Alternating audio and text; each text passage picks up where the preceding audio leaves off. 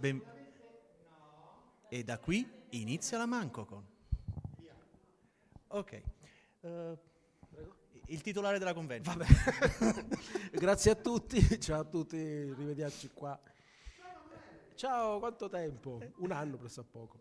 Allora, eh, ormai sta diventando fisso perché con questa storia dei, super- dei film di supereroi ormai ogni anno eh, in- esplodono i film, le proposte, se ne parla, il fandom eh, litiga, tutti hanno sempre paura. Ogni volta che viene annunciato un film su un nuovo supereroe c'è il fan che è l'unico integralista, quello che sa tutto, che conosce tutti gli albi, tutte le storie, tutto che dice "Eh, ho molta paura perché eh, mi toccheranno il mio grande bel personaggio.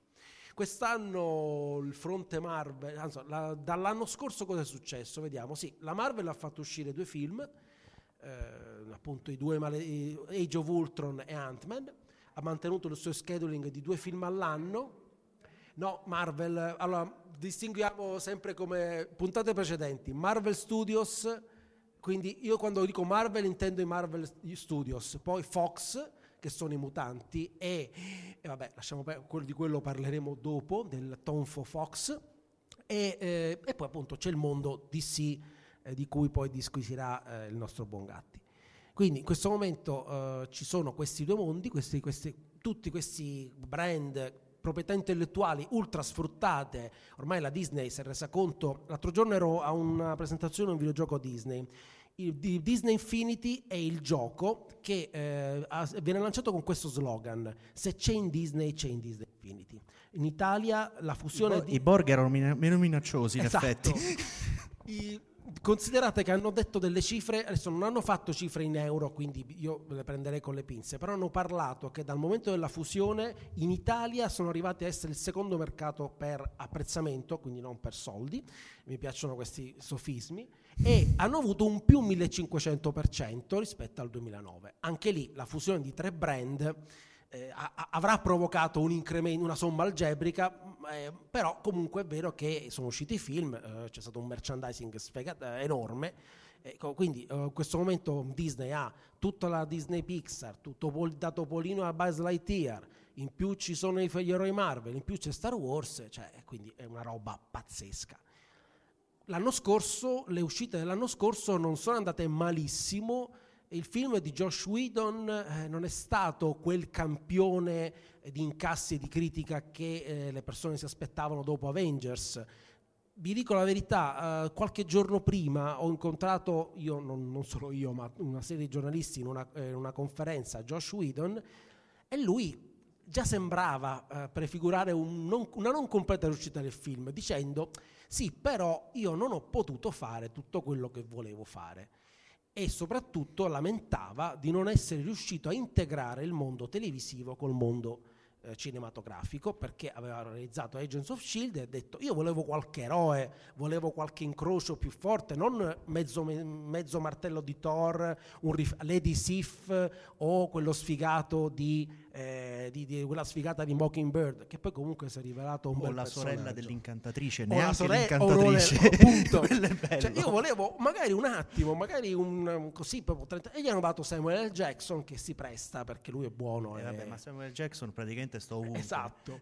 Quindi è accaduto questo. Di contro invece eh, c'è stato Ant-Man che invece ha fatto ridere tutti, pu- a, live- a livello di pubblico è andato bene, non è stato un capolavoro ma è stato comunque apprezzato, non ha, non ha fatto il botto come Guardiani della Galassia l'anno prima ma non è neanche andato male, quindi comunque sono tutti contenti, i soldi li hanno presi, il personaggio funziona e tant'è che appunto lo vedremo in nel film delle prossima settimana che uscirà il mese, eh, 20 no, 4 maggio che è Civil War il più imminente è poi vabbè Batman quest'anno dopo Civil War ci sarà Eh, il no, debutto comunque Capitan America è stato anticipato. Eh? sì, mm, no, era- no ehm, Capitan America è stato posticipato all'inizio era 24 aprile poi è diventato 4 maggio E io l'ultima data ho trovato 28 aprile. Ah, Poi boh. hanno- non so l'ultima volta che ho parlato con Disney era 4 maggio poi non so magari uh, prima o poi Civil War arriva. Allora, in questo momento vi posso dire che la mia notizia è da fonte eh, ufficio stampa, quindi è, mi, ho avevano aggiornato di- dagli MDB il eh, file, poi MDB so- so- è un- manipolato da, eh, anche da, da eventuali che so, eh, fan. comunque lo- ve lo beccherete, non, non Comunque, potete scappare. tra fine aprile e primi, di ma- e primi di maggio ci sarà Civil War. Tra l'altro, la cosa di Civil War si collega a una cosa che parla nel mio panel successivo, quindi non anticipo troppo. E quindi, vabbè, quest'anno abbiamo detto due film. L'anno prossimo comincerà, la- cioè non, non- usciremo dal cinema praticamente perché l'anno prossimo sono previsti tre film Marvel nel 2017 perché, come appunto abbiamo detto l'anno scorso, è entrato in scena Spider-Man. Spider-Man che era eh, di proprietà, eh, i diritti cinematografici erano di proprietà della, della Sony, che ha rinunciato bellamente a produrre eh, dei film in proprio perché, perché gli ultimi due non sono andati come si aspettavano, sia di pubblico che di critica. Ora, che, che dei film che guadagnano 800 milioni di dollari siano considerati un fallimento, ho già detto prima, solamente nelle ottiche di una grossa multinazionale però eh, è chiaro che loro si aspettavano forse un miliardo e mezzo, quindi è chiaro che eh, le cifre sono grosse, ma eh, quando si parla appunto di Sony dicono ok, l'uomo ragno vale di più, ed è vero, l'uomo ragno potenzialmente è, un- è forse, forse vale di più di tutta la Marvel messa insieme. E chissà che adesso con l'inserimento in Civil War non venga sfruttato il potenziale. Il, il trailer ha mostrato, l'ultimo trailer, finalmente l'uomo ragno in azione. I russo, proprio in un'intervista che ho visto oggi, intravisto su Forbes, hanno definito la loro versione mh, esteticamente ispirata al lavoro di Steve Ditko, cioè il primo disegnatore di Spider-Man. Quindi eh, le, aspettative ci sono, ci sono anche perché vedremo la famosa mucchiata di supereroi che semenano, perché poi questo è Civil War in soldoni con tutti i loro riferimenti, con tutta la loro questione politica, però alla fine quello che il concetto è vedremo finalmente eh, scontrarsi e picchiarsi duro eh, Iron Man e Captain America. Poi, vabbè, eh, la scheduling, come ho detto, e eh, l'abbiamo sempre l'abbiamo detto anche negli anni scorsi, la Marvel ha da qui al 2020 un orizzonte che prevederà tre film e culminerà con Infinity War. Eh, Debutteranno oltre a Doctor Strange eh, a novembre, poi l'anno, pro- l'anno successivo, nel 2018, gli Inumani. eh, poi ci saranno ancora il terzo film di Thor, poi appunto gli ultimi film degli Avengers, previsto Ant-Man 2, Ant-Man è quindi andato bene, tanto da avere il, un seguito. Il prossimo anno, se non sbaglio, c'è anche un, i Guardiani della Galassia. Guardiani della Galassia essere 2 nel l'elenco. 2017, credo, Sì. nello scheduling. Cosa è accaduto sul fronte Fox? Il fronte Fox ha i mutanti e i Fantastici 4. Aveva Daredevil anni fa, Daredevil è passato a Marvel che l'ha prodotto in serie TV che è andata molto bene. Sono andati molto bene sia Daredevil che Jessica Jones. Domani, se il wifi dell'albergo scoppierà, è perché io mi, sto- mi starò guardando tra, una tra un panel e l'altro eh, gli episodi di Daredevil. Eh, Abbiamo l'ottavo, pa- abbiamo l'ottavo panel, manco che commenta in diretta Daredevil. eh, Nono panel, Mena manco che commenta in diretta Daredevil. Quindi andato molto bene. La Fox ha lanciato, l'anno scorso non ha lanciato film mutanti, quest'anno a febbraio è uscito Deadpool, brutto, sporco e cattivo, meta personaggio che piace tantissimo perché dice un sacco di parolacce, scatologico, fa le scorregge, eccetera, eccetera. È piaciuto molto. Ok, mi sono divertito, eh, però ok, il- sembra incredibile che il pubblico abbia scoperto le parolacce, visto che Eddie Murphy eh, le- la- le- era esattamente così Sem- in Beverly Scap. Non, è- non aveva i superpoteri, però alla fine Sembra, commedia- incre- scusa, sembra incredibile che hanno scoperto un personaggio che si accorge dalla quarta parete, quando nei fumetti ce ne sono a quintali. Esatto, Ambush Bug, lo stesso Lobo, che aveva lo stesso atteggiamento tra l'altro. Se vai al decennio o i due decenni prima, trovi personaggi che si comportano esattamente come lui, però, ah, Deadpool però va di moda. Eh sì, eh, per ora è il meta personaggio di questo decennio. Poi c'è stato She-Hulk, c'è stata She-Hulk, Lobo al fronte di sì. In questo momento, eh, buon per Fox che ha imposto per primo il modello. O leggevo un articolo, c'è la paura che adesso improvvisamente arrivino altri film o altri personaggi che facciano la stessa operazione. e, insomma, no, stiamo calmi, vedremo come il discorso di Ant-Man, faranno tutti ridere i prossimi film Marvel. I film Marvel hanno sempre fatto ridere, hanno sempre avuto questo elemento di comicità mista a momenti di grande epica e la loro cifra stilistica. Un po', La infatti c'è la famosa Ortolani. Ortolani, pe, pe, pe, pe, pe, pe, mentre nei film DC fustigazioni in sala mensa. Quindi la- il tonfo dell'anno scorso è stato The Fantastic Four. La licenza eh, che loro si erano tenuti bella stretta dei Fantastici Quattro, personaggi di grande potenziale narrativo e eh, commerciale, sabotati letteralmente da Marvel Studios. Nei due anni eh, precedenti il lancio di Fantastic Four hanno chiuso la testata, li hanno fatti uccidere dal ponitore in una scena cameo in cui venivano uccisi i quattro attori. Hanno fatto di tutto per smontare la testata a livello di vendite, a livello di pubblico, anche la versione Marvel Now era ridicola. Aspetta, per le convention girava fra i disegnatori ospite, c'era una circolare interna della, della Marvel che vietava di disegnare negli sketch che davano a- a- agli avventori personaggi presi dal, dal merchandising um, dei Fantastici 4. Esatto. Addirittura i Fantastici 4 sono stati tolti dai gadget di- eh, della... um, come si chiamava quella serie? Da Secret War, la, la- Sì. la serie originale. Non solo, Cancellato. eh, delle torti dei gadget non ci sono in Disney Infinity, nonostante siano di proprietà in fondo della, della Marvel, dati solo in concessione cinematografica. Io l'ultima volta che li ho visti in un videogioco è stato in un Lego, in un Lego Avengers, il primissimo Lego Ave- Marvel Super Heroes di quattro anni fa. Quindi in una situazione ancora di pre-licenza, di pre-guerra eh, tra Fox, che in questo momento realmente la speranza del Marvel Studios sarebbe stata quella di accaparrarsi tutti i suoi personaggi eh, facendo rinunciare eh, la, la Fox.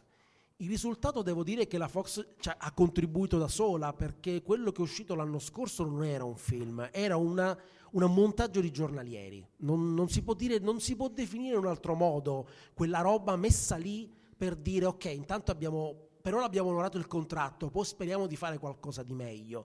Mm, Imbarazzante un utilizzo di tutti i personaggi, di tutte le situazioni, con delle idee che non, non emergevano. A me, il mio giudizio personale è che quel film sarebbe stato salvato forse da un buon montaggio, ma non c'è stato, non c'era idea, non c'era volontà. Infatti Josh Trank era molto deluso, ha mandato un tweet proprio il giorno prima dell'uscita diciamo, eh, discorso interno, io mi rendo conto che una major abbandona un film quando, per esempio, non fanno l'anteprima stampa. Non c'è stata anteprima stampa di The Fantastic Four in Italia. Nessuno dei, dei giornalisti italiani l'ha visto in anteprima perché? Perché la, Fox Italia, come la Fox America, non ci ha creduto non così pesante. A un certo punto si è mol- eh, era molto eh, forte un tipo prima, se- fino a sei mesi prima. Poi a un certo punto mi è arrivato solo un comunicato un mese prima, esce tra un Perché sono mese. passati pa- qualche passaggio televisivo, Sì. dei cartelloni e basta. Ri- consi- c'è- Se consideriamo l'invasione di spot di Deadpool, tipo 37 spot, cioè se Vogliamo consi- parlare di qualsiasi cosa riferito a guerre stellari degli Ecco, ultimi mesi? esatto. Parliamone. che poi comunque Mancavano gli assorbenti di sì, guerre stellari. Se poi comunque osserviamo che la furbizia Ecco appunto. Se poi osserviamo che la furbizia di chi realizza i trailer è quella di aggiungere mezzo secondo ogni volta, alla fine non è che vediamo chissà quanto del film, tant'è che tante cose di, di Star Wars, insomma, da quei trailer non si sono proprio capite e non si sarebbero mai capite. Dico per fortuna, qualche sorpresa Star Wars ce l'ha data, positiva o negativa che sia, poi ognuno le opini- avrà le sue opinioni, ma qui parliamo di- della Marvel. E quindi la situazione è che eh, Fantastic Four è fallito, miseramente ha incassato 53 milioni di dollari a fronte di un budget 85, quindi neanche la mamma di Josh Trank l'ha visto, neanche non so chi, io sono stato andato, me lo sono andato a vedere perché sono un fan, ma è chiaramente il grande pubblico non ha il grande Io non ho, avuto il, è stato co- non ho avuto il coraggio di andarci oggettivamente. E vabbè, eh, bisogna saperle certe cose purtroppo. Quindi il seguito annunciato un mese prima, no, lo faremo sicuramente, faremo una saga, eh, tutto stupendo, poi dopo un mese, dopo neanche tre giorni, quattro giorni dall'uscita, hanno annunciato il, il seguito per ora è sospeso.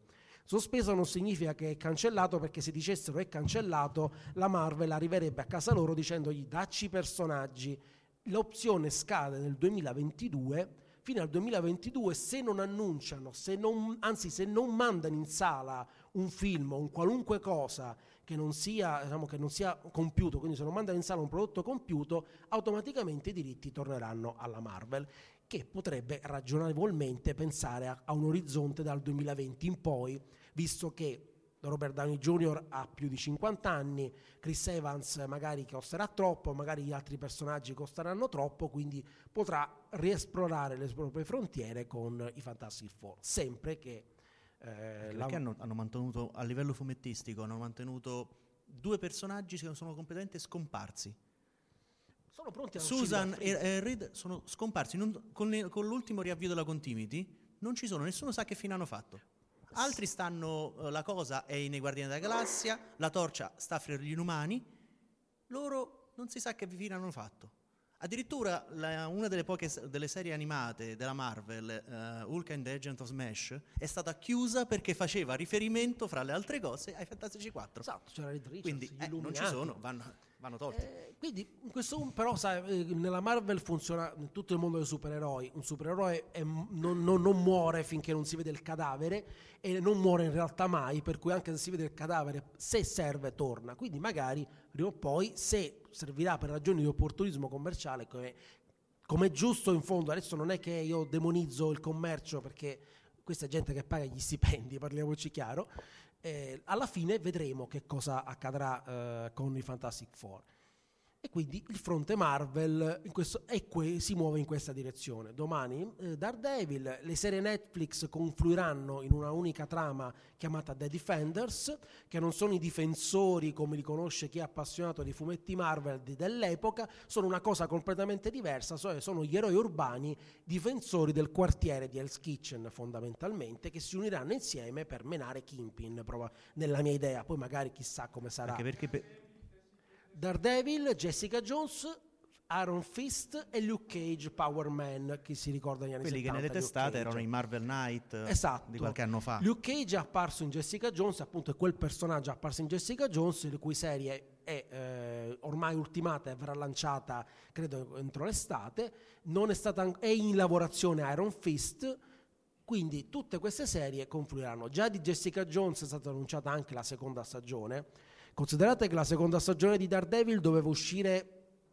cioè non si sapeva, è stata anticipata perché il successo è stato così alto che hanno continu- subito prodotto una seconda stagione di Daredevil. Quindi il mondo Netflix ha dato molte soddisfazioni alla Marvel e a Netflix, a Netflix stessa e quindi quel mondo in questo momento è lanciato eh, verso il mondo Agent of Shield vive, va avanti, è una serie che uno dice vabbè ok, è carina, sta lì. Vediamo, mi diverto, ogni tanto qualche episodio mi fa dire bello, carino, qualche episodio mi fa dire no, cam- perché.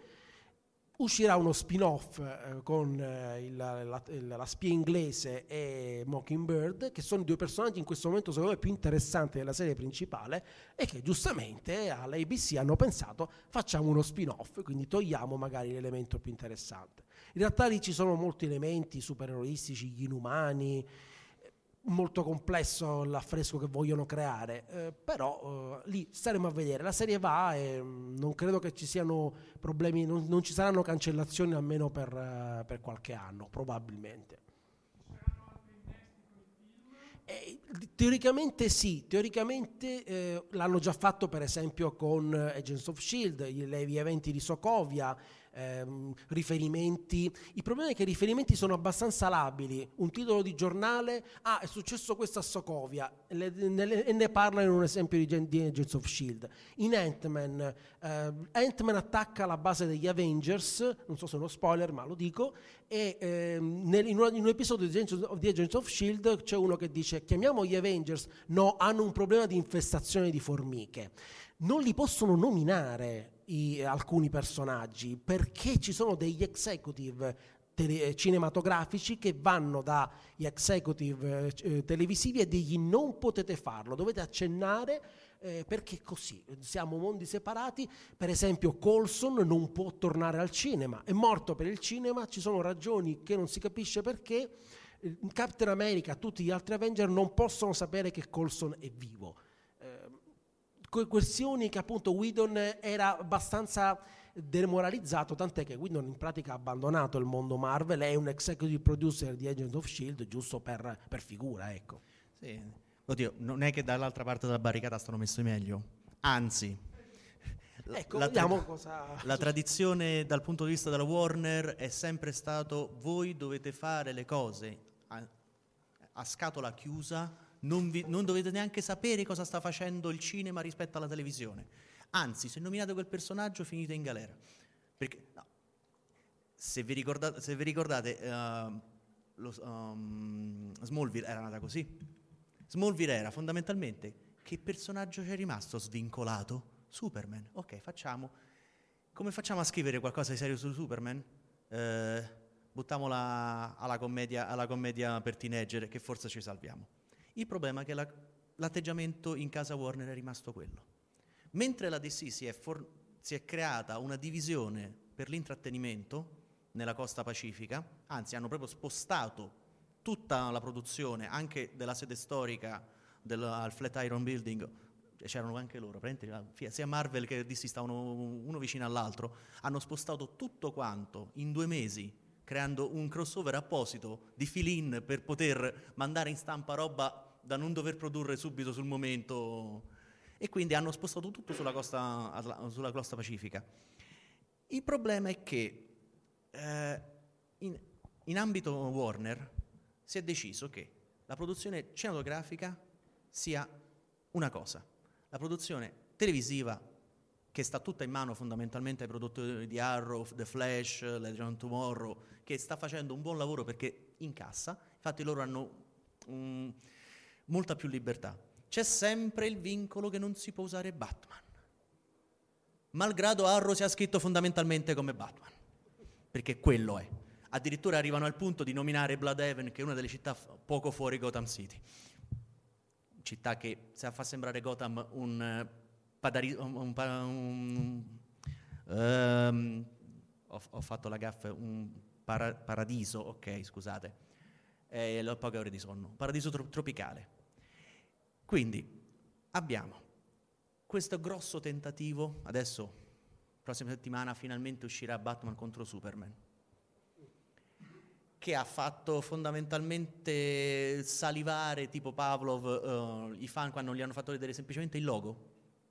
Poi hanno montato qualcosa preso un po' da um, Il ritorno del Cavaliere Oscuro, un po' da altre cose e poi hanno messo nel, nel non so se avete visto l'ultimo, l'ultimo trailer, hanno messo fondamentalmente riferimenti a Darkseid, ci sono, ci sono i parademoni, a un certo punto si vedono sullo sfondo, quindi, ah, il fan, sì, sì, sì, tanto quello lo vedrai di sfuggita e forse fra due film, perché lo vedrai in Justice League. Quindi, la, uh, metti, uh, mettiti l'anima in pace. In cosa vedremo in questo film? Fondamentalmente la preparazione a tutto quello che vedremo nei tre anni successivi. Perché? Abbiamo, l'idea loro è, presentiamo questi personaggi, presentiamo tutta l'ambientazione in una botta sola Facciamogli vedere che è un universo coeso all'ennesima potenza. Traduzione, hai pagato l'ira di Dio, tanti attori per fare una, un ruolo di cameo, hai pagato fondamentalmente Gal Gadot per fare 5 minuti di, eh, scusate il termine, topa su schermo, perché quello fa, e speriamo di eh, utilizzare i nostri eh, personaggi per rifarci un po' della concorrenza, che finora da, dal punto di vista cinematografico ci ha fatto a pezzi. In, in ambito televisivo la DC comunque, avendo una struttura um, meno vincolata, ha funzionato meglio. d'accordo, non è che li ha fatti la, a pezzi. La prima stagione di Agent of Shield fa, è una cura per l'insonnia. Dai. No, mo parlavo, scusa, avevo capito male sul fronte cinematografico, nel senso eh, non è che la DC ha perso molto, non ha proprio prodotto, eh, a dire, dopo Superman Returns ha fatto solo Man of Steel e la trilogia di Nolan, che comunque è stata apprezzata nel suo I complesso. due film di Nolan più, sì, più, più la roba così, insomma. Perché la trama il terzo non ce l'ha. Dico, comunque volendo. è proprio che la Marvel ha mo- ha, si è mossa in anticipo creando l'universo cinematografico prima che la DC dicessero, oh, eh, cioè, prima che ci pensassero. La Marvel uh, ha una struttura più agile nel, nel, muoversi, o meglio, ha iniziato come struttura più agile, poi ha avuto il grande topo alle spalle che ha detto ok, finché mi producete quattrini, fate tutto quello che volete. Sì, è chiaro, guarda, Kevin Feige ha carta bianca. Sì. Kevin Feige è l'uomo che ha portato Marvel Studios dentro Disney con un'autonomia creativa totale. Ma adesso infatti... Lui risponde solamente a Bob Iger, il presidente della Disney. Ma infatti come struttura, ogni grosso brand, la Disney lo tratta, ok, tu sei il mio responsabile, tutto fa capo a te. Questo è successo per, per uh, Star Wars, questo è successo per Marvel e per qualsiasi altro grosso brand hanno, a cui hanno, fanno riferimento. In casa uh, Warner è un po' diverso, perché innanzitutto la, la DC non è, non è un, un, acquisto recente, sono 25 anni che è una proprietà della Warner. La DC Comics è fondamentalmente è stata un, um, un, pezzo della via, come un pezzo della Warner, è sempre stato lì fondamentalmente. Tra l'altro i crossover con i personaggi dei Looney Tunes l'hanno fatti, non è che adesso stanno pubblicizzando questa innovazione sono 15 anni che ci sono i crossover con questi personaggi e con Scooby-Doo, lasciamo perdere i commenti. La Marvel ha la precisa direttiva di non fare crossover con Topolino e i personaggi Disney. Non Eppure fa- l'ha fatti. No, ma no, attualmente non... L'unico crossover... L'unico crossover... Oh, allora. No, non... ah, adesso mi sento. L'unico crossover di recente è quello che hanno fatto con Phineas e Ferb. Ma perché c'era... Avevi una serie che tirava bene, non era vincolata da, dalla struttura uh, de, della Disney classica, infatti va su Disney XD, e quindi hanno fatto questo speciale in cui si sono fondamentalmente divertiti. E neanche con Star Wars, eh? non vedremo Spider-Man contro Darth Vader o Spider-Man contro Han Solo. Su quello non ci almeno per ora. fuoco, Almeno per ora. Poi. In Disney Infinity lo puoi fare. Sì, Infinity sì. Infatti la cosa bella di quel gioco è proprio questa, a dire la verità. E le statuette, le sono carine. Sì. Non lo comprerò mai, ma sono carine. Praticamente, per tornare a noi, il, adesso il nuovo ten- con, con, Batman contro Superman si giocano il tutto per tutto. Hanno dato un, uh, uno schedule di quelli che saranno i prossimi film, però ancora non si sa nulla su quella che dovrebbe essere la struttura, su, quando, su come... Eh, stanno girando giusto Wonder Woman perché fondamentalmente può funzionare. Ma que- anche The Flash o no? Ma Flash è... No, The Flash si sa chi, è, uh, chi è l'attore, che okay. dovrebbe fare un cameo. Perché senza, è inutile gridare lo spoiler, si sa fondamentalmente che comparirà buona parte della Justice League futura in questo film. Faranno anche un ruolo, dovrebbe comparire eh, Aquaman eh, in 5 secondi, Wonder Woman si sa perché sta nei trailer, dovrebbe comparire il futuro cyborg, Victor Stone, che comunque è un ragazzino. Gira voce che dovrebbe comparire un tizio di no, di, che fa dei cognomi al Jordan, di, però vista quello che è successo di cioè, anche lì c'è un attore designato mi pare. Sì ho letto proprio eh, sì è, indica- è, indicato come il pilota del drone. Esatto. Cioè. se tu, voi prendete l'elenco dagli MDB de- dei personaggi ci sono tutti i nomi con gli pseudonimi e tutto quanto tranne questo tizio che è il pilota del drone. Cer- infatti fra i film che hanno annunciato non, non ci sarà Green Lantern ci sarà Green Lantern Corps che è fondamentalmente un film dedicato proprio al corpo, non al personaggio, perché ancora non sono sicuri. Sono rimasti scottati da Green Lantern. Che certo, se lo scrivevano magari sarebbe stato meglio. Nel senso, uh, Geoff gli hanno dato il ruolo di supervisore, ma alla fine è venuta fuori una porcata immane. Mentre la serie di Green Lantern, soprattutto l'ultima gestione, ha delle potenzialità enormi come film di fantascienza, neanche di supereroi, di fantascienza. Peccato che poi ci metti Ryan Reynolds, ma vabbè. Forse solo quello il problema. Eh, per tacere del resto, fondamentalmente. per carità, le uniformi erano carine, però bella copertina, ma la ciccia dentro il libro deve averla. Dica? Eh sì. Cosa non dice in Deadpool, me lo dico. Sì. su tutto, su tutto. Sì, cioè. Vabbè, ma lì se ne approfitta essendo uno dei produttori esecutivi, sai. Vabbè, si spotte pure, dice ma come ha fatto Ryan Reynolds a fare carriera, cose così. Vabbè, è il gioco... Beh, quello è normale, è, è il personaggio te lo consente. Esatto. Mentre purtroppo c'è quest'idea che i personaggi della DC debbono essere seri. Ora, va bene Nolan, che infatti al terzo film ha sbaccato. Però il fatto che debbono essere seri, oppure fare la battutina fuori contesto, senso, sono personaggi con 75 uh, eh, anni editoriali alle spalle. Ce l'hai il materiale dove andare a pescare, ce l'hai un po' d'autori che ti possono dire come si comportano, hai tutta una produzione animata sotto Poldini che vende da morire, funziona benissimo, chiedere a loro? No, devi fare, devi fare la fine della recensione di Ortolani, sono peccatori. Ma Suicide Squad invece? Suicide Squad è quello credo, molti l'hanno definita la risposta a Guardiani della Galassia. Infatti. Perché Suicide Squad è una testata che esiste dagli anni 60. Era un'idea di radunare i peggiori tagliagole, dargli la possibilità di redimersi o perlomeno di scontare un po' d'anni di pena e mandarli a fare il lavoro sporco.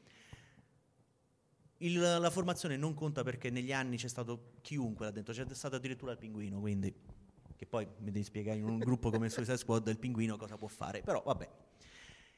È un tentativo soprattutto di mh, cavalcare un personaggio molto, uh, molto famoso in DC, Harlequin, che a livello di uh, vendite se la batte con Deadpool, è l'equivalente fondamentalmente. Mm-hmm. Harlequin, piccola nota, era nata come il, il, braccio destro del Joker. Ma nella serie animata mi pare nasce, no? Sì, nasce nella serie animata come pre- era la spiegazione del perché il Joker riesce sempre a scappare dall'Arkham Asylum. Sì, perché c'è questa psicologa che è innamorata di lui e gli apre i cancelli. Negli anni è stata modificata in vario modo tramite Poison Ivy, che è una, una sua amica molto stretta, amico, amico che l'ha fondamentalmente eh, manipolata a livello, a livello, genetico, quindi adesso ha un, capacità rigenerative, è, è, molto più forte e agile di una persona normale, è pazza come un cavallo e questo funziona benissimo. E infatti fondamentalmente Suicide Squad serve a lanciare il personaggio perché il resto hanno messo in mezzo personaggi relativamente sconosciuti a chi non è un fan di sé. Killer Croc, uh-huh l'incantatrice, l'altra incantatrice che è la versione triste ovviamente, di, di, no. è, un, è, un, personaggio nato sulle, sulle pagine Vertigo, quindi immagina un trituramento di... Abbiamo... Deathstroke, no? Uh, sì, c'è un, c'è un, no, è Deadshot quello. Ah, Deadshot. Che è un personaggio che era nato inizialmente contro uh, Green Arrow, contro Batman. Era un, uh, il classico uh, killer a pagamento. Che era, eh, tra l'altro era già comparso pure in Arrow sotto un'altra versione Uh, poi che altro c'è? Vabbè, Diablo, sono personaggi minori che uh, uno riconosce giusto se ha sfogliato qualche vui su degli anni 80 della DC. Beh, come quelli di Legends of Tomorrow a questo punto, anche, altre, anche lì. Sì, vabbè, lì hanno messo uh, i campioni del personaggio ignorato. Hawkman e Hawkerl, i poveracci che fondamentalmente gli hanno chiuso più testate che, che impiegati eh, della DC. Era, era, un classico personaggio che ormai non, non, gli danno neanche più la testata, perché sanno che dura nove numeri e non vai oltre. Perché oggettivamente Hawkman non si può, non, non si regge. Mm, dica. In casa DC, Vertigo, la scala di Sandman? Eh, eh, lì è dura. Lì è dura eh, lì purtroppo, um, gest- purtroppo, tutti fanno riferimento alla gestione del personaggio di Neil Gaiman, che è particolare. Il problema è che eh, renderlo su un film di due, tie, tre ore, non ce la fai. Non ce la fai. O devi prendere un, un singolo arco del personaggio, però poi, ah ok, questo personaggio per il, gran, per il grande pubblico lo devi introdurre Introdurlo è un dramma perché la, stra- la storia introduttiva nella run di, uh, di Gaiman sono qualcosa come dieci numeri. Oltretutto di un personaggio che hanno ripreso come riferimento di... È un personaggio che era, che era nato nella Golden Age, la sua scrittura originale, quindi diventa problematica. O decidi, ok, mh, prendo una storia e cerco di metterlo come origine. Il problema, il problema, è che purtroppo non puoi venderlo come un supereroe perché non lo è. È la classica entità sovrannaturale di cui la DC è piena, dove ti giri ogni tanto trovi questi individui potentissimi che, restano sullo sfondo. È come se dovessi fare il film sullo straniero, straniero fantasma. Come lo, come lo introduci lo straniero fantasma? Purtroppo Sandman ha questo problema. O lo introduci sullo sfondo di qualche altro film e poi lanci il film in cui il pubblico sa già chi diavolo è quel tizio, perlomeno ne ha una vaga idea. Allora... Ok, ma il Lucifer è un nome che già puoi venderti più facilmente. Ah, mi pare c'era quell'attore che lavora con Nolan che ha di recente eh, annunciato che non farà più parte del progetto. Adesso sì, ma... per esempio. Esatto, Levitt. San- Sandman eh. ha, ha, un, ha, una porta scorrevole, eh, il, il set, set, virgolette. La gente entra e esce, non... Il problema è Anche proprio il viaggio eroico, il problema è come Hollywood struttura le sceneggiature. Eh, a Hollywood qualunque cosa, anche la storia d'amore, è scritta eh, calcando pedissequamente il Campbell e il, e il Fogler quindi se non c'è il viaggio dell'eroe, se non c'è la chiamata, se non c'è il passaggio, se non c'è il mentore, se non c'è il, il, la grande prova 1, poi la grande prova 2, il momento di, di, di, di, dubbio e il momento finale, la grande apoteosi, a Hollywood non si fanno film, ma non si fanno neanche, neanche voglio dire, se, se, esaminate con questa struttura scoprirete che cose come il lato positivo sono scritte così. Cioè, eh, il, il, film hollywoodiano ha uno, sta, uno, standard che funziona anche così. Siccome qua non stiamo parlando di, di personaggi eh, che sono acquistabili da una produzione indipendente che può fare quello che cavolo vuole, eh, perché appunto una persona che eh, mette i capitali, si compra il personaggio e fa un film dire, non è che si fanno solo film con questo schema, ma non sono produzioni che sono tipicamente nello schema degli studios. Ecco, uh, finché eh, la, la, proprietà di Sandman sarà di uno studios, ovviamente, e dovrà essere gestita venendo a patti con executive di studios, sarà difficile. Eh, perché... Soprattutto considera uh, il, il, vero problema è che questo è un problema che, per esempio, la, la Marvel sta affrontando solo adesso la, la, DC ha sempre avuto il problema di essere contemporaneamente, come corporazione, anche una produttrice di film. Quindi devi sottostare a un meccanismo di approvazione mol- letale sotto certi aspetti. Mentre la Marvel prima diceva, ok, io mi vendo oppure propongo a questa o a quella uh, casa di produzione di fare i film dei miei personaggi, quindi a quel punto io ho un rapporto cliente-committente. Il problema è che eh, ti scontri poi con la burocrazia interna dello studios, che dice ok, io ho i miei registi, io faccio le produzioni in un certo modo. Mentre per esempio in, cada, in casa DC le produzioni animate funzionano più velocemente, le produzioni televisive funzionano più velocemente adesso, quelle televisive, perché hanno comunque una linea di produzione che è secondaria rispetto al molosso, quando devi andare a, a fare un live è innanzitutto la, eh, i produttori ti dicono, bene, abbiamo un nome che funziona, che posso vendere facilmente? Nel dubbio, in DC dicono, ok, Batman. Batman contro i puffi, va benissimo, si va in produzione. Dici, Sandman, mm, mm, non lo so, ma mm, hanno altri personaggi tipo Buster Gold, che è personaggio per chi lo conosce è bellissimo, però, eh, ma Buster Gold, non lo so, se re... ma se faccio i pupazzetti, li vendo? No, e allora non si va in produzione. Dire, nella tradizione popolare statunitense, Sandman è il tizio con la polverina, è come l'uomo nero, è come il topolino dei denti, cioè, anzi hanno fatto pure il film sulla fatina dei denti con Chris Rock. Eh, lasciamo perdere. Sì. Dico, è, voglio dire, eh, Beh, tra l'altro Sandman compare nelle cinque leggende. Esatto. Con un aspetto Sandman, completamente diverso. Beh, ma lì hanno trasformato in una specie di Justice League sì. i, i, personaggi della una lega degli popolare. straordinari esseri. Un film che tra l'altro non ha fatto un euro, nonostante secondo me sia una delle produzioni di DreamWorks più interessanti di questi anni. Che però... oltretutto ha un ritorno come fandom solamente di fanfiction e di fan art. Eh, Quel però... film è però è stato così, ta- cioè non, non, sono previsti seguiti, mentre Kung Fu Panda 3 probabilmente ci ammorberà fino al 2037. Eh, Kung Fu film... Panda 33, eh sì, pensa poco, eh, me, appunto. Non, non, si parla di Cinque Leggende, Cinque Leggende è un marchio morto e non è andata come... Ci hanno provato e... Esatto. Ma hanno fatto pochi gadget. La risposta classica in questi casi, ma si vendono i gadget. Eh sì, mm, ma è quello il... Ci sono serie che sono morte perché non si vendevano i gadget, di un personaggio simile, tra l'altro. Mm? Eh, I pinguini mafiosi di, Madagascar sono l'unico motivo per cui vedere quei tre film, probabilmente. Hanno avuto un botto di, hanno fatto un botto nel film, film, in solitario. Nel film in solitario prende in giro e si discosta chiaramente all'inizio del sì. film che non sopportano più esatto, la produzione originale. Quindi, però dico, Vabbè, poi, poi ho una particolare avversione verso il modello DreamWorks che non mi piace, eh, contrapposto al modello Pixar. Poi questi sono. Tra l'altro, in casa di sì c'è un altro film che è attesissimo, di cui non si sa assolutamente nulla se non l'annuncio: Lego Batman.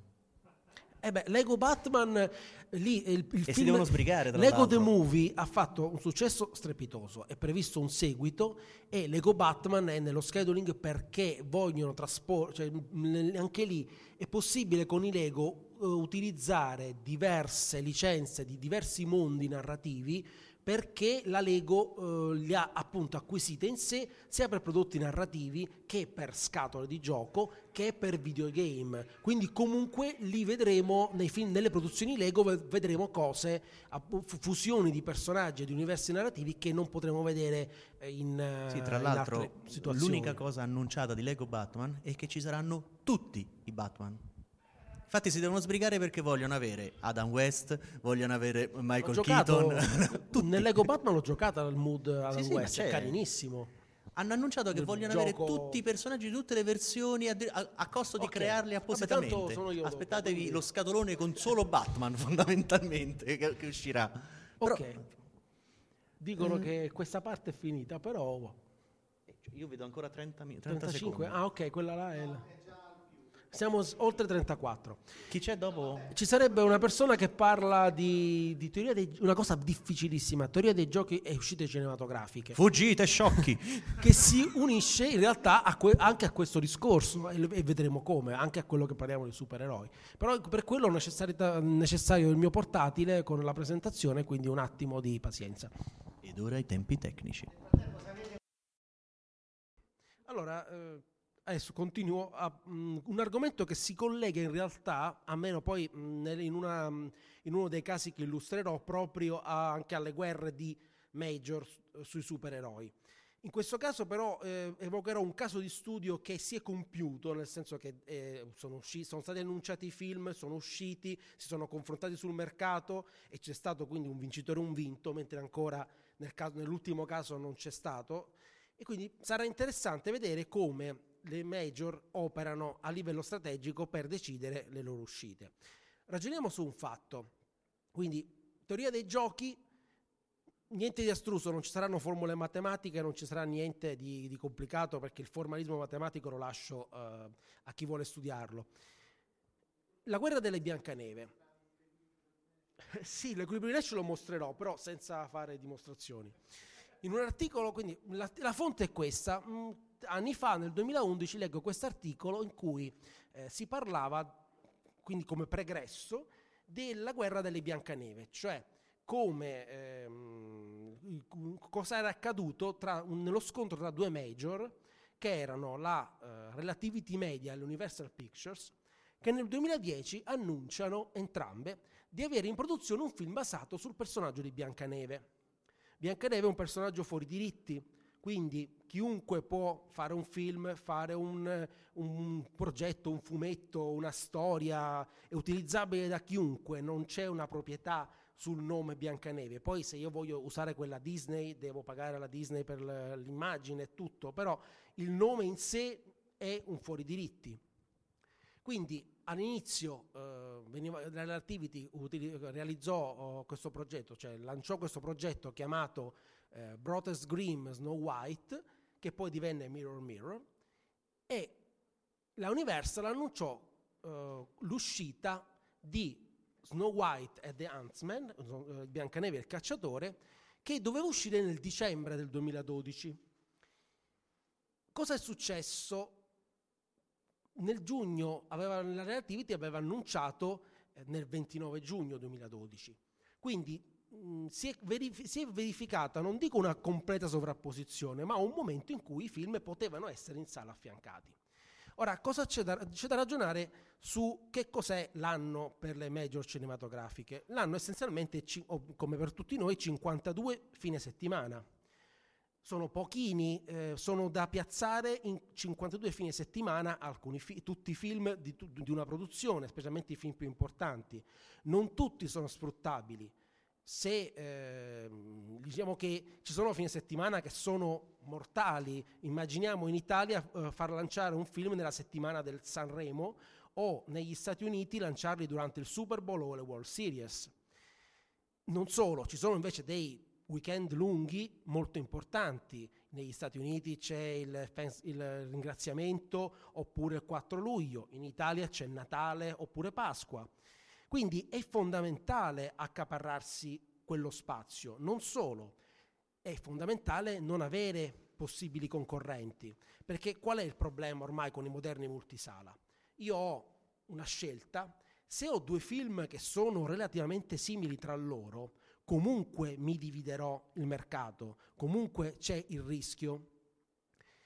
E questa è una situazione che ricorda molto una, diciamo, una, un aspetto della teoria dei giochi che vi chiamate il gioco del pollo, ossia il chicken's run pers- mm, avete visto, se vi ricordate, i film degli anni 50 in cui c'erano queste prove tra ragazzi a chi accelerava più forte in una, so, in una, in una strada che magari aveva una curva un burrone alla fine. Il più bravo, eh, il vincitore di una sfida del genere era quello che diciamo, sollevava l'acceleratore per ultimo. Il primo che accele- acce- solleva l'acceleratore e rinuncia, che fa la figura del pollo, è il perdente. Questo è un gioco che è, è stato teorizzato come un gioco eh, appunto che ha, stesso, ha, la stessa caratteristica la, analoghe a quello che fanno le major quando decidono di fissare una data e magari un'altra major decide di fissare la stessa data. A quel punto c'è una gara di resistenza psicologica, potrei dire, tra le due major a chi molerà per primo perché Ragioniamo su, uh, su che cosa? Uh, questa parte di, di, teoria poi magari la, la riprendo dopo. Come ho detto, ci sono questi possibili comportamenti. Un giocatore può sterzare, l'altro può sterzare. Oppure possono sterzare entrambi, oppure possono continuare dritto entrambi. La strategia di continuare dritto è perdente sia nelle macchine, ma è perdente anche al cinema io dovevo impostarlo diversamente, mi è venuto così. Ecco appunto, eh, gli studi possono sterzare o non sterzare. Due, in questo caso abbiamo detto i Biancaneve sono per il pubblico intercambiabili. Il pubblico, ok, un, non sono così fidelizzato a Biancaneve, non è Batman contro Spider-Man, ma anche lì comunque stiamo parlando di supereroi, quindi anche lì poi vedremo che c'è stato un esempio di guerra quindi è necessario che il film raccolga il più pubblico possibile. Se escono il 29 giugno entrambi, di, il potenziale mercato, mettiamo che si possano dividere una, una, torta di 100 milioni di dollari, così una cifra X, e chiaramente sarà nel caso migliore divisa in due. Nel caso pessimo uno dei due uscirà con le ossa rotte. Quindi come eh, nel, il pregresso era che c'era proprio questa guerra tra Relativity e Universal al fine di ehm, farsi concorrenza commerciale. Da un lato c'era un accordo di partnership, ma dall'altro c'era una strategia contraria sul campo delle produzioni. Quindi, ecco, cosa è accaduto? Dopo, nel momento in cui l'annuncio, diciamo, la, la, la Relativity ha annunciato il film, la Universal ha tirato dritto la Universal ha detto non ci interessa, anticipiamo l'uscita da dicembre a giugno, quindi, quindi ha posizionato sullo stesso slot e ha detto noi andiamo avanti, noi in questo momento vogliamo arrivare alla fine.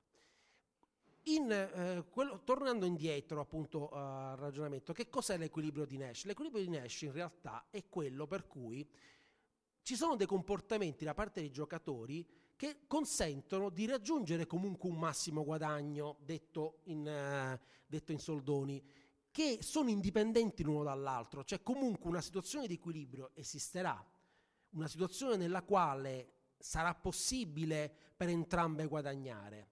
La situazione per quale per entrambe guadagnare è alla fine che almeno una rinunci, che o una o addirittura entrambe rinuncino, perché?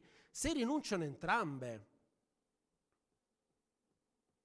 Ecco, esempio, uh, se rinunciano entrambe, nel, caso, nel, primo, nel primo caso, perdono entrambi, che so, quei 10 milioni di dollari di spese di preproduzione. Ok, abbiamo capito che per il 29 giugno non ce la facciamo entrambi, rinunciamo, non ce la faremo. oppure una delle due rinuncia. A quel punto una guadagna, l'altra perde. Oppure possono andare avanti entrambe, appunto, eh, sia appunto in un caso, e in quel caso si divide, si, quando metto meno 50 significa che perdono. Quello che è accaduto è che dopo l'anticipo a giugno, Relativity ha addirittura anticipato a marzo. Quindi ha addirittura sterzato ancora prima, ha detto ok, io il film dovevo uscire nel mese di giugno, Universal non vuole mollare dalla sua iniziativa e quindi eh, ok, rinuncio io. Quindi il gioco del pollo è stato questo, si è raggiunto quell'equilibrio anticipando invece che rinunciando completamente. E eh, questo equilibrio a cosa ha portato? L'equilibrio ha portato da un lato che il film della Universal uscito eh, appunto a giugno ha incassato quasi 400 milioni di dollari, di cui, dato importante, 155 negli Stati Uniti.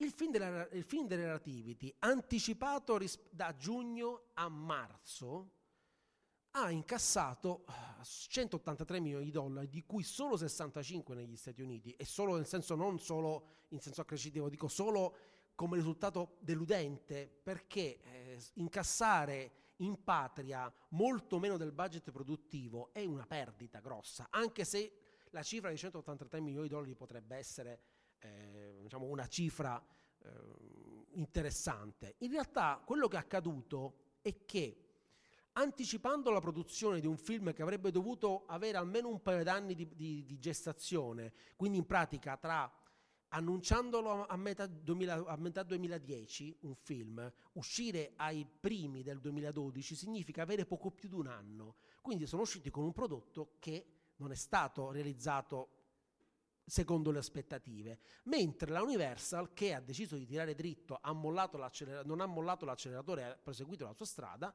ha incassato esattamente il doppio. Quindi c'è un equilibrio, tutte e due hanno ottenuto un risultato, questa guerra...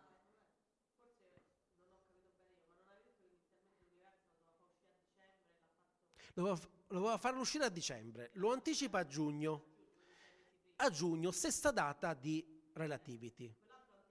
A questo punto Relativity, di fronte alla possibilità di rimanere a giugno, quindi in, su quella macchina in corsa decide ok, rinuncio oppure che faccio addirittura? Ok, prendo questa strada ma la prendo prima, quindi eh, anticipa ancora, quindi fa gli sforzi produttivi eh, per realizzare il film in meno tempo di quanto era previsto. Se d'altra parte Universal è riuscita a realizzare il suo film con un buon risultato, anticipando di, eh, da, da dicembre a giugno di sei mesi, la, univer- la Relativity praticamente ha anticipato di, oh, di, anche questa di, di, quei, diciamo di, quei, tre mesi, ma eh, come dire, in meno tempo del pre- comunque del previsto. Almeno questi sono i risultati che, si, che posso dire analizzando la cosa non tanto dal punto di vista matematico, ma anche dal punto di vista poi in confronto con, con le cose artistiche. Perché queste considerazioni che questo matematico fa sulla, per esempio, sulle assunzioni su questi due film in parte sono un modello astratto, cioè ok, io posso discutere di teoria dei giochi e dire sono una major che decide di tenere questo comportamento, decide di fare il gioco del pollo con un'altra major e a quel punto però in realtà me- i film hanno altre carte, non sono, non sono due macchine uguali. Per esempio il film Relativity aveva Kristen Stewart, anzi aveva, eh, era diretto da Tarzan Singh e aveva Julia Roberts come strega cattiva, mentre l'altro film aveva Charlize Theron e Kristen Stewart come Biancaneve. La, mi, mi pare che si chiamasse Lily Tomlin, la, quella di, di Mirror Mirror.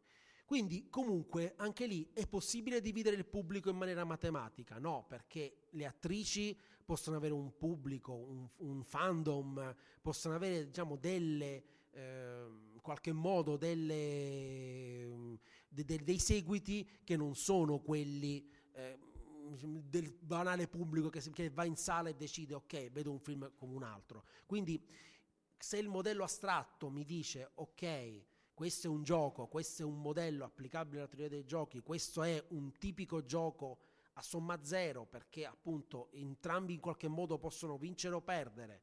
È un gioco che presuppone una cooperazione tra i due affinché si possa guadagnare, perché la cooperazione è nel senso non tanto di collaborazione fattiva, ma di comportamenti indipendenti che in qualche modo portino comunque a un risultato.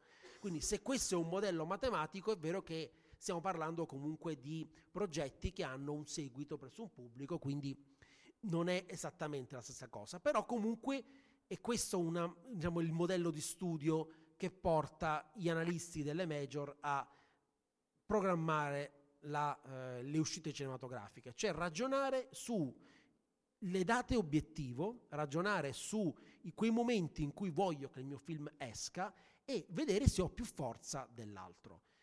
I casi più recenti sono quelli della Marvel che abbiamo visto prima. La Marvel ha programmato tutti i suoi film fino al 2020. Se li ha cancellati non è stato per ragioni, o li ha cancellati, li ha spostati, anticipati o ritardati, non è stato perché un concorrente si è proposto nella gara e ha detto ok, adesso io corro insieme a te. No, è stato perché aveva sue ragioni. Per esempio, l'introduzione di Spider-Man ha portato a un terzo film a slittare altri film. Ma non, non si è posta eh, né questo problema con Star Wars. Star Wars è stato annunciato per fine di dicembre negli Stati Uniti. Quel 18 dicembre in quel momento è morto. Warcraft, che doveva uscire quello stesso mese, è stato rinviato al 2016 perché si sono resi conto che non potevano affrontare il colosso Star Wars. Qualunque, in questo momento Disney è la macchina vincente che decide dove direzionarsi e gli altri o collaborano spostandosi o perdono o rischiano di perdere perché poi non si può sapere, però sapete, Star Wars penso che chiunque... Eh, di contro che vuole, che un esempio interessante è che la, la, Disney ha fatto questo gioco del pollo con la, il mercato italiano. Ecco perché dico che non sempre tutto è ehm, esaminabile solo con un modello matematico. Perché? Perché in quello, la Disney in un primo momento aveva rinunciato in Italia al 18 dicembre, che poi è diventato il 16. Perché? Perché doveva uscire un film di Checco Zalone che sul nostro mercato è la macchina vincente, è, il, è, il, è l'acchiappatutto, è il film che avrebbe raccolto il maggior numero di sale. Quando Checco Zalone è stato spostato a gennaio per ragioni indipendenti, ecco quindi che si è attuato il modello di Nash, una cooperazione in qualche modo il comportamento indipendente della produzione italiana ha fatto sì che la Marvel, cioè la, Marvel, che la Disney potesse anticipare anche sul mercato italiano l'uscita addirittura due giorni prima che negli Stati Uniti. Questo modello cooperativo ha fatto sì che tutte e due le major guadagnassero, che guadagnasse sia la Disney, cioè io chiamo appunto sia la Disney Lucas, che la produzione italiana che non è stata costretta a scontrarsi con un colosso. Probabilmente non dico che eh, avrebbero monopolizzato, e la mia opinione è che questi due film insieme avrebbero monopolizzato a, a danno di altri, non tanto di se stessi, però in termini di, di, di, di, pubblico potenziale c'è anche da dire che qualcuno che dice ok c'è sto Star Wars che è una roba che mi ricordo quando ero bambino, non parlo dei fan, parlo del pubblico, grande pubblico, di fronte a se ride con che cozzalore magari dice ok preferisco, preferisco ridere non lo so. È chiaro che hanno ragionato in questi termini. Perdere anche un solo spettatore che comunque a Natale sarebbe venuto ma trovandosi il concorrente non ci va è, è, è preferibile appunto evitare è preferibile non sovrapporsi. E un caso simile è avvenuto anche per esempio con Civil War e Batman v Superman appunto, ho fatto, parlato di eh, Star Wars episodio 7. Civil War nel 2013 è stato fissato al 4 maggio 2016. Come dicevo, la, la Disney ha detto le produzioni Marvel avranno questo calendario, appunto, adeguatevi voi del, del settore. Batman v Superman in origine era a luglio 2015, poi per ragioni di ehm, scheduling commerciale la DC ha tentato il gioco del pollo mettendola il 6 maggio. Ha tentato il gioco del pollo perché in realtà la Disney ha continuato, si è strafregata, finché poi è stato anticipato al 25 marzo in, negli Stati Uniti, 23 in, uh, 23 in, uh, in, in, Italia perché, eh, perché non ci provano, ok? Eh, l, l, hanno ve- voluto vedere se la concorrente forte si spaventava, ma non si sono spaventati. 4 maggio è rimasto negli Stati Uniti e 4 maggio rimarrà. E poi uscirà anche in Italia quasi in contemporanea, per quello che sono le mie notizie. Quindi comunque anche lì in questo momento sappiamo che Relativity ha perso la sua battaglia, eh, nonostante stiamo rinunciando. Ora vedremo che cosa accadrà, perché eh, que- nel caso delle Biancaneve c'è un, un, un particolare da chiarire, eh, un particolare da esaminare, sempre per ra- le ragioni artistiche. In quel momento non c'erano film su, questo, per, su, su Biancaneve e eh, le, la Mirror Mirror si è esposto anche il rischio di tastare l'interesse del pubblico verso il personaggio. Cioè, in qualche modo, mh, a differenza di Civil, War, di Civil War e Batman v Superman, che hanno dei fandom, hanno degli, che hanno in qualche modo dei, dei mondi separati e quindi possono attrarre sia lo stesso pubblico ma anche pubblici diversi, Biancaneve, boh, eh, vediamo se il grande pubblico è interessato. Con questo gioco si è esposta prima Relativity con un prodotto scadente. Il risultato negativo ha fatto sì che Universal magari sistemasse il tiro, realizzasse un film leggermente migliore. In questo caso non credo che ci siano cose di questo genere perché Batman v Superman e Civil War hanno, se per quanto raccontino da un certo punto di vista la stessa storia, cioè la storia di supereroi che si picchiano, in qualche modo eh, sono comunque dei prodotti differenti, quindi eh, non dividono eh, completamente, il, almeno hanno i loro fan specifici. D'altra parte comunque dividevano il grosso del pubblico. Se eh, il 4 maggio nei multisala statunitensi e italiani ci fossimo trovati Batman Superman e Civil War, sicuramente avremmo fatto tutta una scelta. Noi fan magari saremmo andati a vedere sabato uno e domenica l'altro, ma il non fan che decide di vedere un film al sabato o un film la domenica avrebbe scelto e quindi comunque uno dei due avrebbe perso. Chiaramente mm, non, è, non, è, prevedibile chi avrebbe perso di più. In questo caso anche qui si sono ritirati e hanno deciso di rinunciare alla... Uh, come dicevo, il winner is Biancaneve il cacciatore perché non solo ha vinto la sua battaglia in termini di incassi, ma alla fine è stato annunciato un prequel che ha dato vita a un, a un franchise cinematografico, mentre il, uh, il, diciamo, l'altro film in qualche modo non ha dato vita a niente perché non è stato quel grande successo che si aspettavano. E quindi diciamo, ecco, ho, non ho detto tutto quello perché francamente annoiarvi con... Eh, formalismi non mi interessava, però penso che oh, 20 minuti eh, erano quelli che mi prefiggevo a dire la verità, non avevo bisogno di più, di forse mezz'ora. To. che mi dite se qualcuno...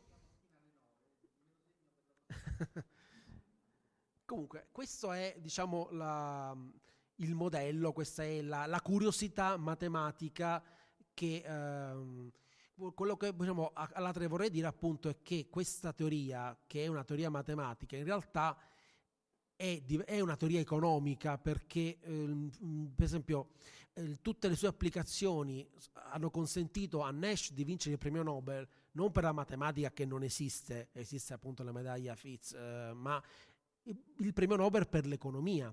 Quindi per quanto eh, si pensi che gioco sia una parola associata quindi a come ha fatto Gino agli scacchi o a cose ludiche, in realtà la, eh, se qualcuno volesse approfondire i manuali o i libri di teoria dei giochi anche a livello divulgativo, non dico quelli a livello matematico, scoprirebbe che sono essenzialmente dei vademecum di strategie aziendali, vengono usati in ricerca operativa, in, eh, in studi microeconomici e macroeconomici.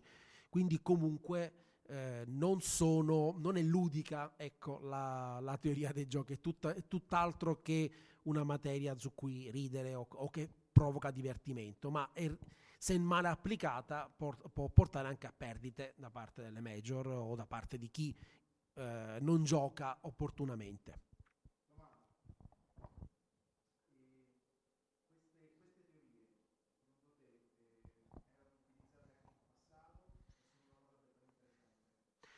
Ma secondo me è molto, si è molto più eh, diffuso questo comportamento. Allora, in realtà, secondo me, comunque empiricamente si, è, si, lavorava sempre sul concetto: vediamo cosa succede a Natale, vediamo chi si presenta a Natale.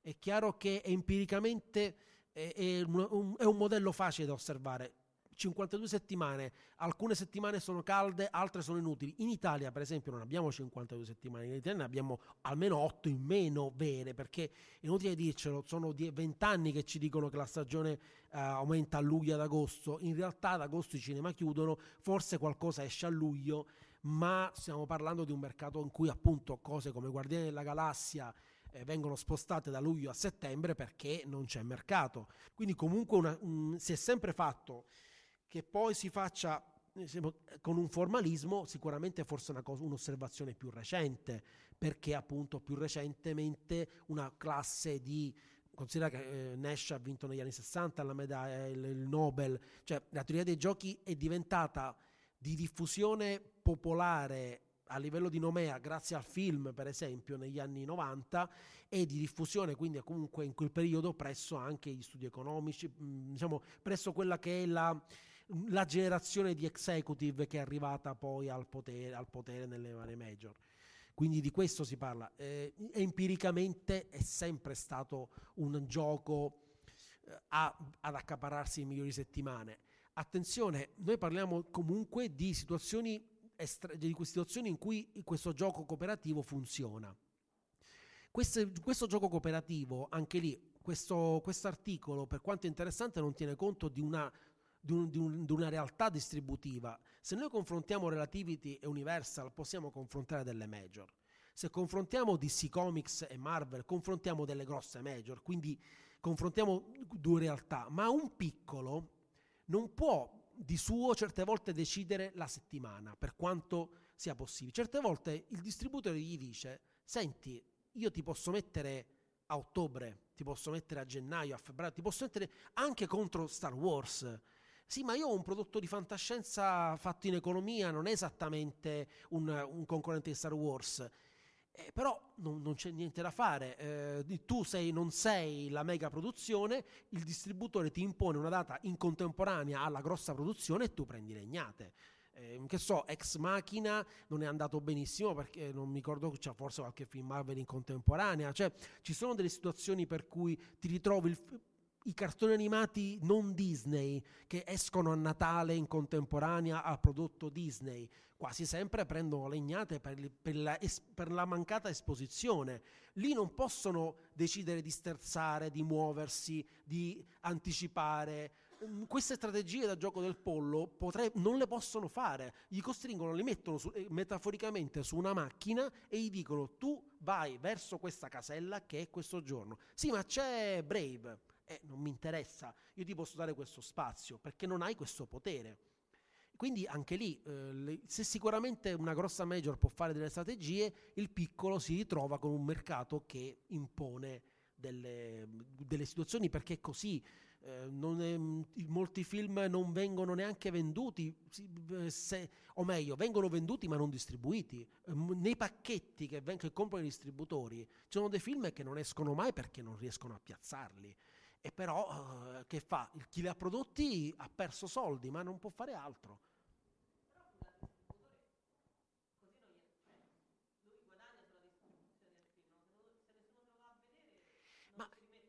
Ma tu preferisci avere la sala con un prodotto Disney e quindi dare tu, le, le, tu, i tuoi due schermi al prodotto Disney e a una commedia che magari avrà un suo pubblico o darla al prodotto Disney e al prodotto indipendente.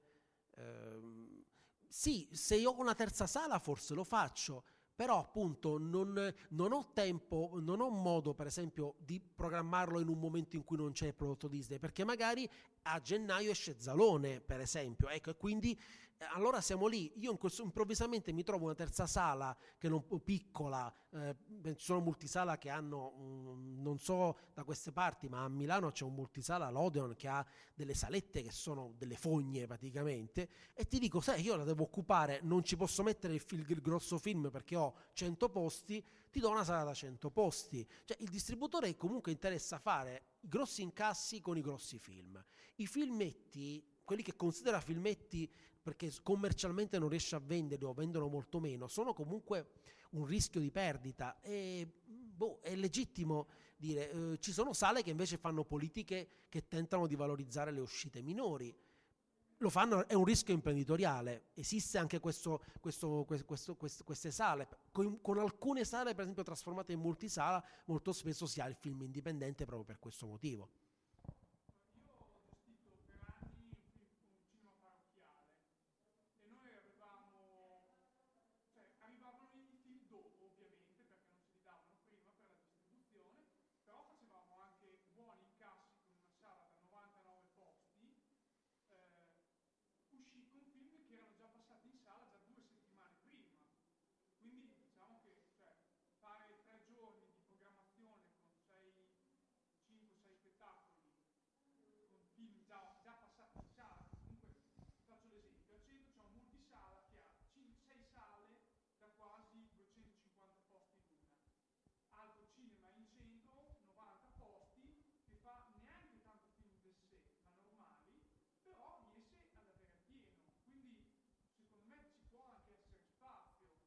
Ma guarda, poi le, anche lì chiaramente ci sono appunto i distributori che impongono la loro perché puntano sui grossi film, le sale che puntano sui grossi film, ma altre che puntano perché fidelizzano il loro pubblico. Per, dico, per questo dico che il modello matematico ha una sua valenza, ma poi si confronta con singolarità, casi.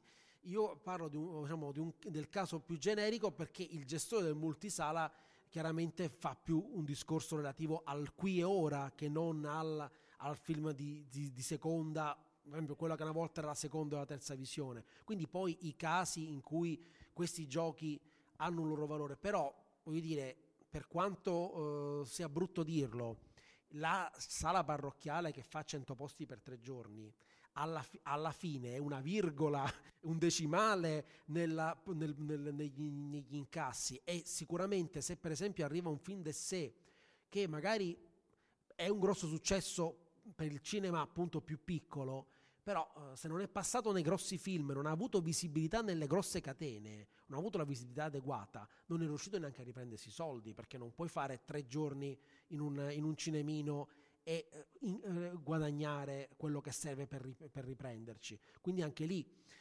per esempio, mi è venuto in mente proprio un caso di un cinema uh, semi-parrocchiale eh, di Palermo. Un cinema dove Letizia voleva organizzare una rassegna il lunedì sera, serata considerata morta. Quel cinema legato contratto, era legato a un contratto in esclusiva con un grosso distributore, Rai 01, lo dico tanto, insomma, che gli ha detto no, tu non puoi occupare il lunedì con film che non siano 01. Ma io vorrei fare una cosa indipendente, sono un gestore, qual, qual è il problema?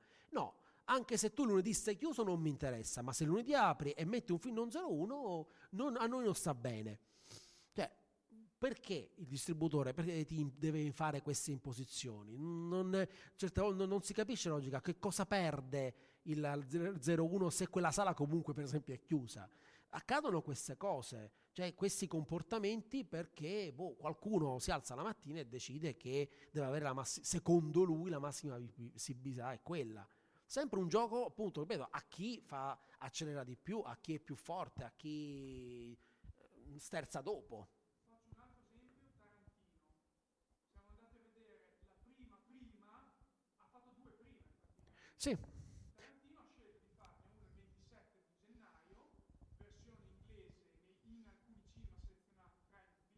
Sì, l'ho visto al mezzo, all'Arcade di Mezzo esattamente in quella versione.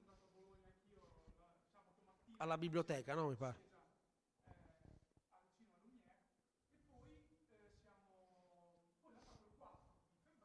La versione digitale. Ma quelle sono, in realtà queste sono anche lì singolarità. Tarantino non è eh, soggetto, è, è, talmente forte come potere contrattuale che qualunque ragionamento su distribuzioni, su mm, appetibilità, si scontra con il, la voglia di, eh, di esprimersi dell'autore che siccome comunque fa fare molti soldi, ha in questo senso più potere contrattuale per decidere. Il in quel caso il problema, per esempio, è stato tecnico. Ita- ormai sale in grado di proiettare un film su pellicola non ce ne sono quasi più, specialmente a 70 mm oltretutto. Quindi sa- in quel caso perché solamente que- quei-, quei cinema, quei tre cinema? Perché in realtà lì ormai ci scontriamo con un altro problema che è poi quello che appunto sì ci sono poche settimane, pochi fine settimana, poche occasioni di far uscire film, ma ci sono anche meno sale rispetto a una volta.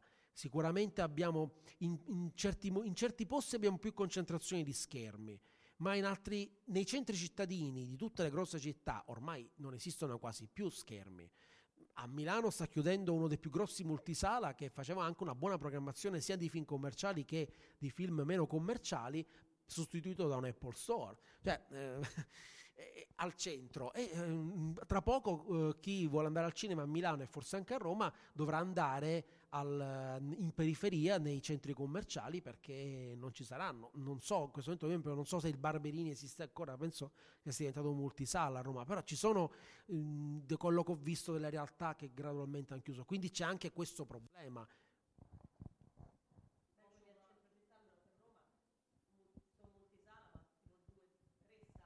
Sì. Centro commerciale.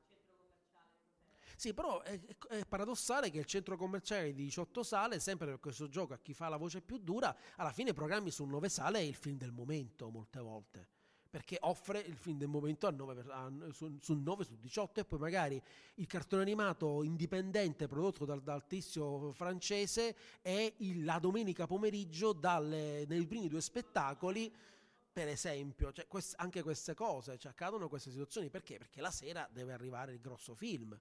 Eh, quindi anche il multisala non ha, certe volte non, non salvaguarda il, la, la, la possibilità di scelta.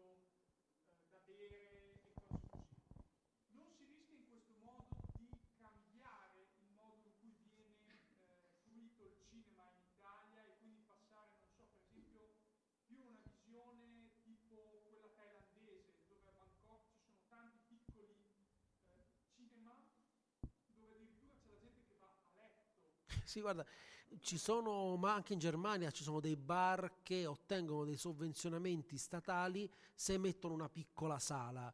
In quel caso, da quello che mi ha detto, io non l'ho visti appunto, ma eh, in quel caso per esempio proiettano film, magari non, parti, non, riescono anche a proiettare film che non si sono visti nei multisala. Eh, queste, anche lì, se lo, le legislazioni lo consentiranno, eh, sarà, sarà, un mercato che rischierà di erodere, però in, in, Italia, per esempio, credo che in questo momento la, la SIAE impedirebbe qualunque forma di, di, pubblica diffusione. Quindi l'idea che io compro 50 euro per dire e eh, rivendo con i, con i film, però, re, però regge con le partite, per esempio.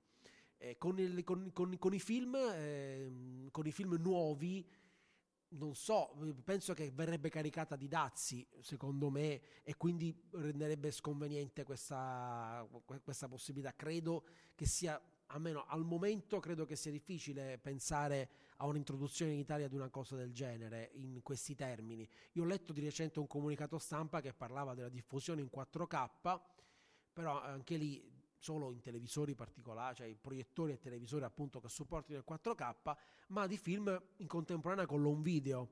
Cioè, quello eh, sì, ok, ormai sono realtà come Infinity, come Netflix che è arrivata, uh, tante realtà di streaming. arriveranno anche streaming in 4K eh, che potranno essere visti da chi avrà device adatti. Per ora è, in questo momento vedo l'Italia muoversi sull'home video in questo settore. Non ti nascondo che in questo momento ho, mi è capitato di vedere film in streaming legale in anteprima, nel senso una cosa che mi è capitata è proiezioni stampa non fatte in cinema pubblici, ma con un eh, link a Vimeo con un username e password data ad hoc per vedere quel film. Lì nessuno ha controllato che io, uno, non mi sia scaricato il film. A parte che l'ho, l'ho potuto scaricare perché con Vimeo ci vuole niente, però c'era una bella filigrana, quindi comunque non è particolarmente interessante. Però due, nessuno ha controllato che io non abbia chiamato tutti i miei amici a casa e detto guardiamoci questo film, dai. Eh, però questi sono casi, eh, diciamo, limite, sono casi che riguardano appunto eh, qualche film su cui non si fa ancora investimento. Cioè ancora in Italia abbiamo un modello legato alla sala, alla distribuzione e alle, quindi alla, al mode- a questo modello eh, di sala cinematografica.